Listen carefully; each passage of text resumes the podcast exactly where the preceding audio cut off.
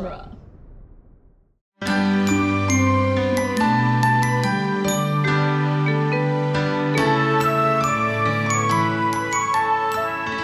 Welcome to Disney Animation Minute Essentials, where we are blasting through Disney's The Little Mermaid one minute at a time.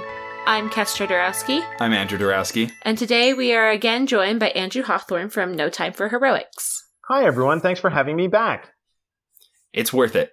It's great. You, I've been are a holding- worthwhile guest. Oh, shucks. I've been holding my breath uh, several fathoms below, fathoms below, and it's been kind of difficult, but I'm glad to have come up for some air so I can talk to you guys.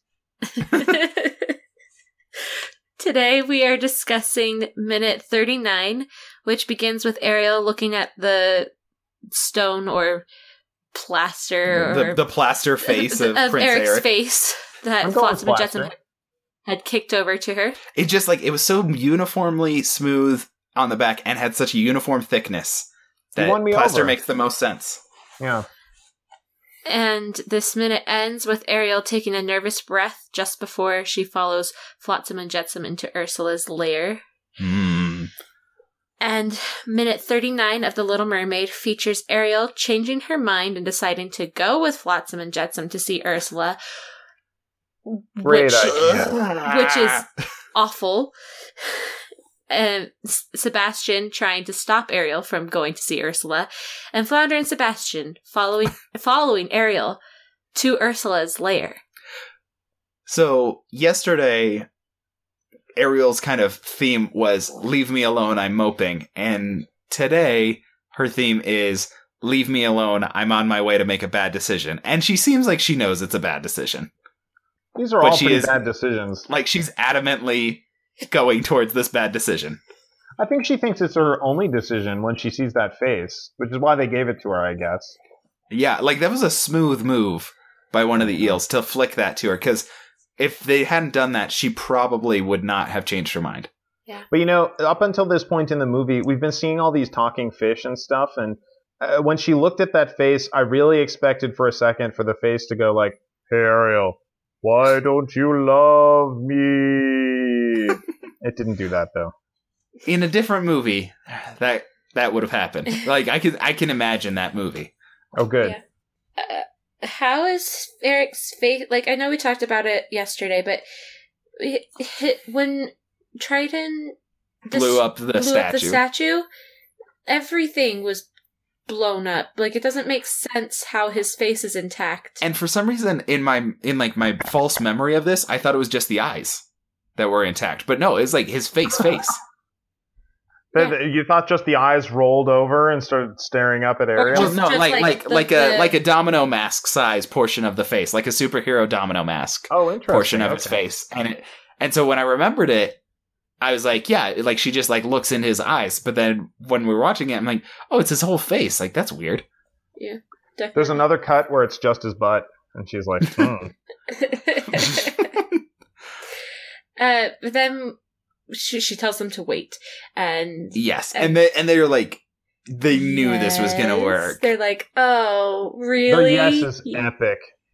Ugh. yes Oh, yeah. like it, the way it curls up at the end so Uh-huh. like it goes Like- up like, like a full like- octave at like- the end it's like they're trying to act surprised, but th- they but at the aren't. same time like you can just hear that smile curling into it Mhm. Yeah. Uh, like this this is grade a voice acting yes. Oh, they're great. Pa- uh, Paddi, Paddi. is, is and she's amazing doing both of them. So, do, do, do you think she recorded that yes twice, so it was slightly different, or did they just play that one yes twice? I don't know. It seems a little different to me. I think she did it twice. Yeah, I think you, anytime they're doing the lines, I'm guessing um, where they're saying the same line at the same time. I think she probably recorded it twice, Yeah. Uh, but it just lines up so well, and and you get the sense like these two are linked, like more than more than twins. You know, they have a mental connection or something. Yeah, definitely. And and then it cuts away to Flounder and Sebastian. They're just They're- out front. they're out like front she said, "Leave pacing me and- alone." They just went and- like ten feet away, and they're like, "Fine." That's more And- responsible than her dad, though. He just abandoned her there. Yeah, like he's not. He's not around. But Yeah. Flounder, he like wipes his nose. Does he do that? Does he like bring a fin up? I love flounder. Like He- he, flounder like, is one of my sniffs. favorite things. and all of the gestures they put into like this little fish who is 90% head. he he he's he like wipes poor his nose. Ariel. He's He's like, like, "Aw." like he like, He's- does a little sniffle, and then he's not like crying, crying, but he's like, man, like this sucks. and then he wipes his nose like he's wiping away snot, which I don't understand how that would work. which also I don't understand how sobbing would work under the water. Oh like yeah, I didn't, space, I guess. I didn't, I didn't think about Ariel like crying her tears You don't see her crying tears. She's just like because like that wouldn't make any sense. She's just she's- her her her body's just trembling with the sobs. Yeah, so I don't I don't know how any of this would work, but I thought it was very funny that Flounder just he like He, like, wipes his nose. Oh man, I can perfectly picture it too, because like that's the sort of animation they put into Flounder. This is an important minute for Sebastian too, because uh, he's been kind of a jerk, and and we just cut away really just to have time for him to say, you know, actually, I didn't mean to tell. It was totally an accident, and and so I mean, like it, it's obvious that it was an accident. Like he's not good at keeping secrets. Sure, but if, if he if we didn't have this moment for him to say, you know, I feel really bad about this, we we probably wouldn't get into him for much of the rest of the movie because he's such a dirty snitch. Yeah, I think this it's it's a small moment, but it is good for his character where you see like he doesn't feel bad because it's his fault. He feels bad because like he genuinely didn't want this to happen. Yeah, Right. And I feel like that along with how he looked yesterday when she told him to go away and when she he was like hesitant to like say anything to her and now he's he's just like thoroughly upset with himself and And, he feels like he needs to make it up to Ariel. He's on Ariel's side now. which now I feel I feel like makes it even more of a argument for him because we've mentioned how he seemed distraught when when King Triton was like you're you're going to be watching after Ariel like these these 2 minutes and these 2 moments of him make it seem like he's actually genuinely Like he has Ariel's a relation friend. like he has a relationship with Ariel Yes. where, whereas before it seemed like he didn't really have a friendship or relationship with Ariel. but I, I I feel like he he does. He does now. yeah, He and this quest now. for redemption on his part to make up for this accident is is what's going to keep him with her during this misadventure of hers. That you know, it's going to to to make him try to convince Buddy to kiss the girl later on, and and and hopefully like use all of his musical power to help her out. Yeah. Um. So when Ariel swims out, he tries to stop her, and she says, "Why don't you go tell my dad? That's what you're good at." And like she really like throws it at his face, but like, should he go tell her dad? Well, she wouldn't have gotten turned into a human, and But he doesn't know that's what's about to happen. He knows that she's about to like go interact with a villain. right. He she's Yeah. about to go interact with Ursula. If he went and told her dad, her dad would have gone and been like, "Ursula, you need to leave my daughter alone, and you need Yeah. to leave my kingdom alone." So, it's like, is Sebastian making the right choice to just swim after Ariel and help her as much as he can? Or would he have been making the right choice to go find Triton? Like, I'm wondering if he's feeling guilty, especially because of that snipe she threw at him about him being a tattletale. Is, is that making him feel guilty about that? And so he's not doing it because he feels guilty? Or does he think the actual right choice in this case is to not go bring King Triton into all of this? I, I think column B, and I think it because the first time he went and brought King Triton into this, it re- it made things worse because it resulted in this. So last time uh, he he was worried about her with the humans and things like that. Uh, King Triton got involved. Everything got a lot worse. Now she's going to go see a demon. So now she's seeing a demon. How, If how much goes and- worse could it get if he Yeah. got involved again? Oh, pretty bad, but um, who knows what's going to happen. But I think at this point he's like, okay, well that didn't work. I, I better try to fix this myself. Okay. Yeah, I can see that. And I, I like that take on it better than um, just him feeling guilty and not doing it. Like, Yeah. this is, he is actually putting some thought into it. Is like, Triton and Ariel is a bad combo right now. So whatever I can do to help, I'm going to take responsibility for. He also doesn't really have time because she's going there now. If he Yeah. goes and gets Triton, then it might be too late. Yeah. That's a good point, too. Okay, I like I like this. You've made this a better sequence in my mind because I was worried that he was just feeling guilty, and it's like, well, I can't tattletale. She's mad at me for being a tattletale. Well, you know, snitches get stitches, Sebastian. So you got to watch yourself. Okay, the design of this lair, that Yeah, what the heck lionfish is this? coral, it's like a lionfish coral design. Like, have have you seen a lionfish? Um, It's like a megalodon lionfish. It's yeah, so it's I think it's just like the coral that somehow formed into that shape and maybe was carved a little bit. I don't think it's like a fish skeleton, I don't think it's a fish skeleton, but but it's This- so cool. this design was designed by Mike Peraza, who was the uh, an art director on this whole film, and Yeah. he Did he do a lot of the backgrounds? I'm not entirely sure. Okay. There's some details we just can't really get, even when we have like the credits and, and all sorts of information on the internet. It's I'm just not recorded who did that. exactly what. Yeah. I love it whenever we can we can talk about like the designers and artists because on Snow White it was it was very difficult to get anything because even the voice actors weren't credited in those credits. Sure. There's And like 50 credits for that again. entire- Yeah, like there's there's 50 credits for that entire movie that are listed on the film. Yep. And they're all Disney. Um, but yeah, I love this lionfish design. Like you get, and it's not like it would have been easy to do a shark or a squid or something, and they went for like a not typical but still ominous, threatening, villainous looking fish design, Also, with the glowing, Uh, like the purple and blue glowing. Yeah, that Yeah. that makes it seem even more villainous. it's so good. Um, this is is a really important shot for me in, in my analysis of, of what's going on in this movie. Can I can I sidetrack us? uh, Absolutely. Okay, so there's a lot of smoke coming up from from this crevasse, I guess that Ursula's lair is, is perched on. Um, th- th- so she's got her lair on a, a hydrothermal vent of some kind. Uh, hydrothermal vents are at the bottom of the ocean and, and they're only along tectonic plate boundaries. And as such, they're usually pretty far from land. They're like in the middle of the ocean. Uh, you know, the, the mid Atlantic ridge has a lot of these. They're also very, very deep, uh, usually completely deep. Uh, but right now, we see that they're not deep enough. Uh, that light doesn't penetrate. There's still some light coming down through the water. Um, so if you look at the layout of hydrothermal vents around the globe, going back to the globe before it was destroyed by King Triton, Oh, I'm I'm real excited for where this is going.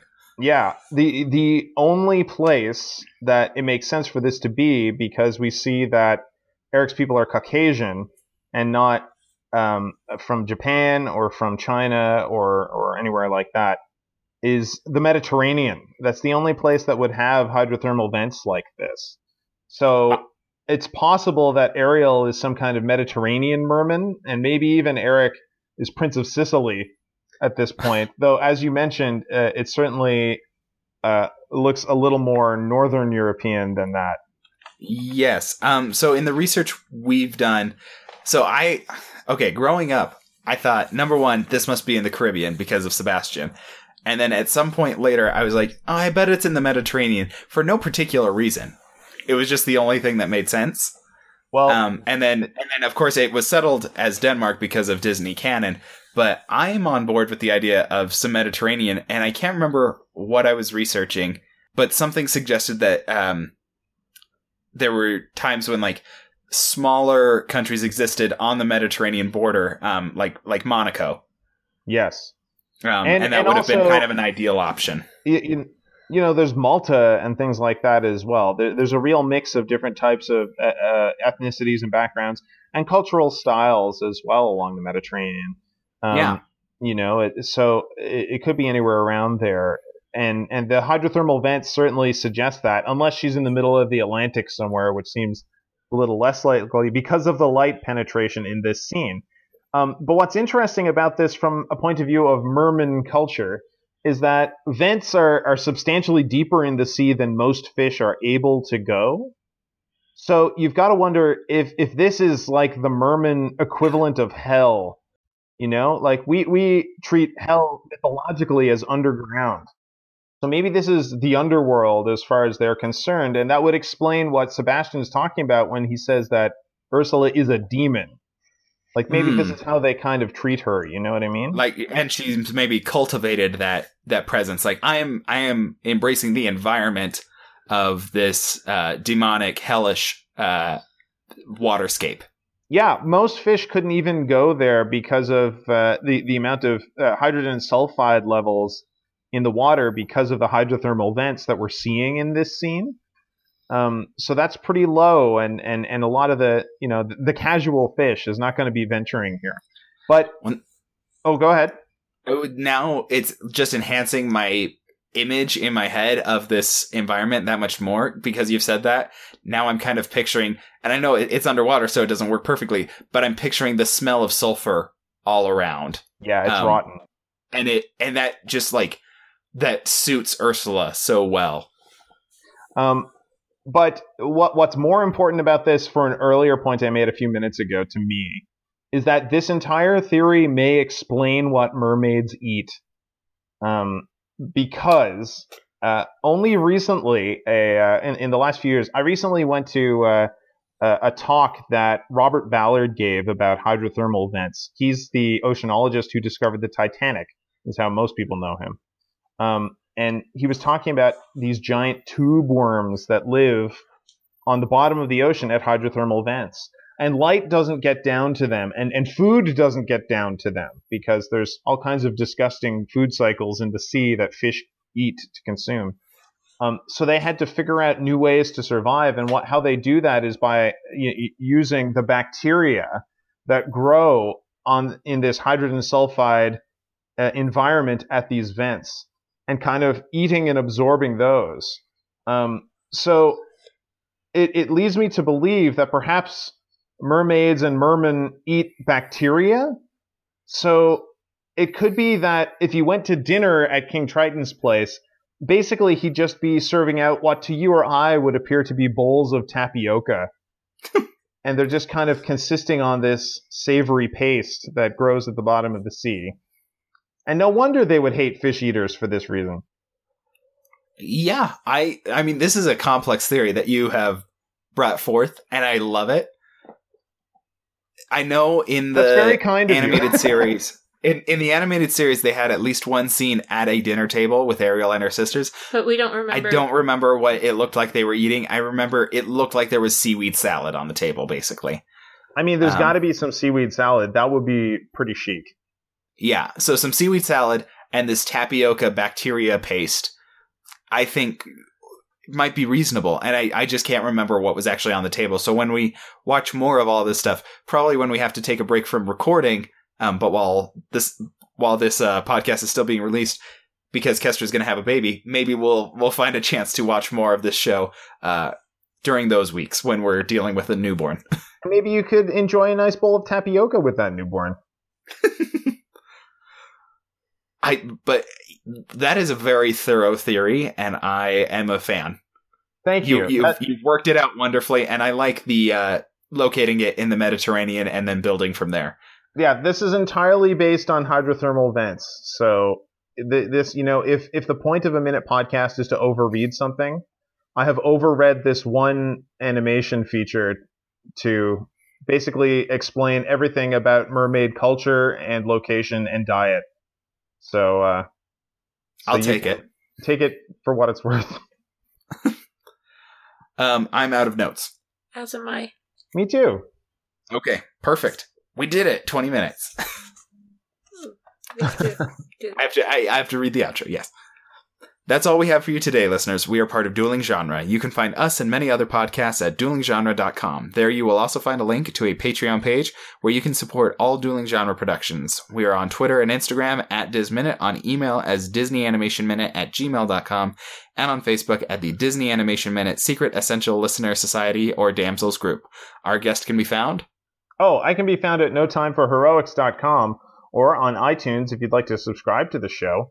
Or you can head over to Facebook at the No Time for Heroics Hall of Great Justice and discuss our various goings on. We just did a bunch of 80s cartoons, both obscure, like uh, Poochie, who is a, superhero with an advice column, and also less obscure like Gizmo Duck on DuckTales. I enjoyed both of those discussions. Uh, Poochie for being introduced to Poochie, Gizmo Duck because that's one of the most memorable cycles of DuckTales that that I have in my brain. Well, Gizmo Duck's a really great- DuckTales intro. It's DuckTales is an amazing cartoon, and Giz- Gizmo Duck is an amazing superhero, except he's very difficult to uh, pretend to be when you're a kid at a playground, unless you can ride a unicycle. Because he was on a unicycle for some reason. It, that's an odd design. It is. Until next time, listeners, thank you for making us part of your world. World. Oh, I missed it again.